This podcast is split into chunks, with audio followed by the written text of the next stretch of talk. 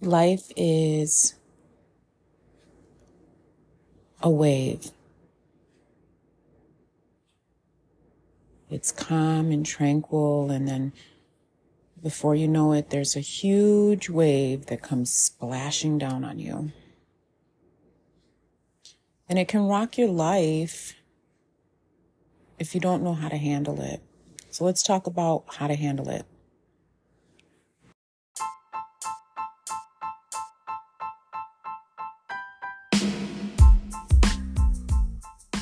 Welcome to Tap In. I'm your host, Martita Robinson. Tap In is a podcast dedicated to conscious women ready to get down to set natural weight point using the method of food freedom described in my books, The Happy Eater and Tap In. Check out the books on Amazon to learn more. Welcome. Have you ever watched a surfer before or even been surfing? I've never been surfing. I live in Buffalo and it's cold and we don't have waves here. but when I look at a surfer on television or, I mean, basically it's in movies. That's the only time I've ever seen surfing. I may have seen it once while we were traveling at some point on an island or something, but nothing close up and nothing really where I was experiencing it. But if you, if you notice, the wave comes in, the surfer floats on the top of the wave and, and really gets the full thrill of it. And then it comes down and, you know, either they splash, splash into the water or, you know, whatever for their descent. but they handle the water and they handle the wave. And I've been thinking a lot about depression lately because I really want to be able to help my clients with depression. So I've been focused in on how. And I realized that with depression, it takes consistent action. I mean, any disorder, right? Even with anxiety, it takes consistent action towards releasing the feelings and kind of floating on the wave. You want to be on top of it, not underneath it. Because when you submerge yourself in the wave, if you're in the water, drowning, right? You're in the water, not being able to see or feel anything hopeful, anything peaceful you don't feel very much alive when the emotions are surrounding you inside and out on a consistent basis.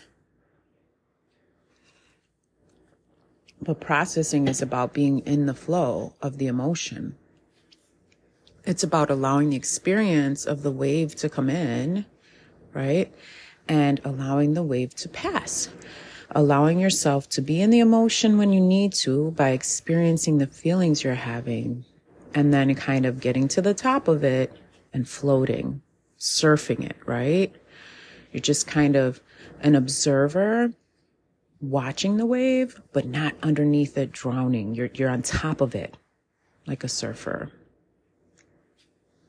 It's like you get this feeling, even with like anxiety or sadness or anger, they're all the same. All these emotions are just craving to be processed and felt. That's it your your emotions just want to be experienced through the body. And when we don't allow ourselves to experience these feelings that come up this is when disorder comes in. Disorder looks like being stuck in the wave drowning in it right? Because every emotion has a a coming in point and a letting out point. It's not meant to stay. Emotions were meant to kind of flow through you. Where you experience it, you accept it, and then you let it go. Excuse me. But when we become so stuck in one of the parts of the flow, it becomes a disorder because you're not processing in the right way. So the question is, is Why aren't you riding the wave? Why are you submerging in it and like drowning? What why are you why are you getting stuck underneath it? And a lot of this is because we don't know how else to handle it. Excuse me, I'm sorry. We don't know how to handle it. A lot of times it just, it's really strong. A wave comes like a tsunami at points where it's just like crushing. So learning how to navigate that is really important. When you are hit with a wave, what is your process for not drowning? How do you stay above it so that it doesn't last days and days? So that it comes in and it moves through you and you release it. What are you doing? Identify that. Identify how you get out from under the wave to on top of it. How do you allow the, yourself to experience the feelings, the strong feelings that come in, and then allow yourself to let it move through you? How do you accept it? How do you how do you relax enough to just let it move? Hi guys. Boys woke up. It's a day off for them. So they're coming down every morning, my three year old, because I'll try my best. Even though I barely get any sleep, I still try to get up early for self care. So I'll like try to get up at like five if I can or four thirty. Normally the the baby will wake up and feed around four thirty, four four thirty, sometimes five, and I'll get up and stay up so I can have like a good hour of self care where I'm just kind of relaxing. So every morning, the three year old, when he notices I'm not in bed because we co sleep, um, he he just screams for me. so that was the boys telling him I was in here in the kitchen recording. So back to what we were talking about. So how you have to identify how you ride the wave. Now, of course, I have my own teachings on how to do this I have a firm belief. This is my firm belief, and I have a conviction that learning to ride the wave is about relaxing, learning to te- teach your body, teaching your body how to relax and to stay anchored in your body while the mo- while, while that energy moves through you. And the process that I teach for this is meditation. And of course, you hear this from me consistently. Meditation is the path. Meditation is the path because you are learning that these emotions have a process when you sit to meditate.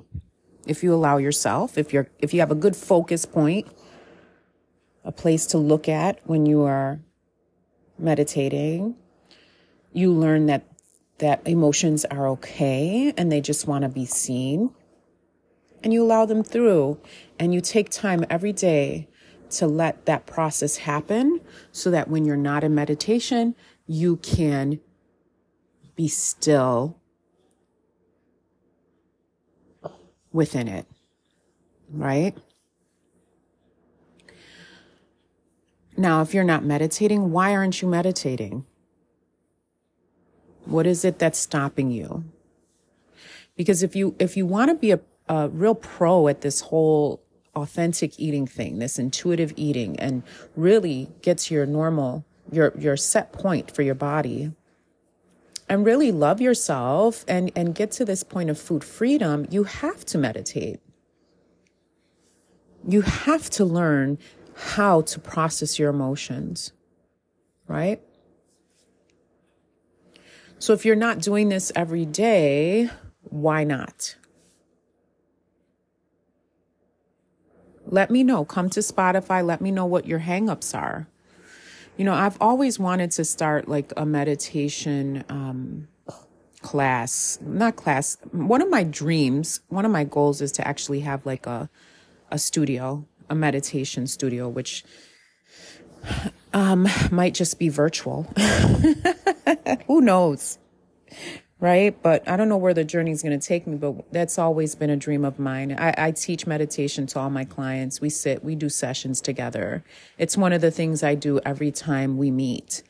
Um, but having a nice group where so many people get together and meditate together is also one of my goals. And if it's something that you would be interested in, let me know because if I have enough people that would want to do it, then I'll go ahead and create it. I've learned not to create unless there's a want. I've done different things in the past that were like crickets and it's like no, I'm not I'm not putting the effort anymore. You let me know you want it or you'll actually attend and let's go. Let's have a meditation group together. Um cuz it's something I would really love to do. But I need I need to know that it's something you'd want to do.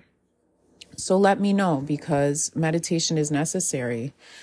And if there's something that's just a hang up for you, let me know too. I always respond to all my listeners when I get letters or questions, um, emails, because if you put the time out to write to me, I put the time out to respond. so let me know what, what stops you from mastering this, the flow of emotions. What stops you from floating? and rising above the wave? Let me know. Because I would love to know. And I would love to help. All right, I love you. Um, Have a beautiful day, weekend, whenever you listen to this, and we'll talk soon.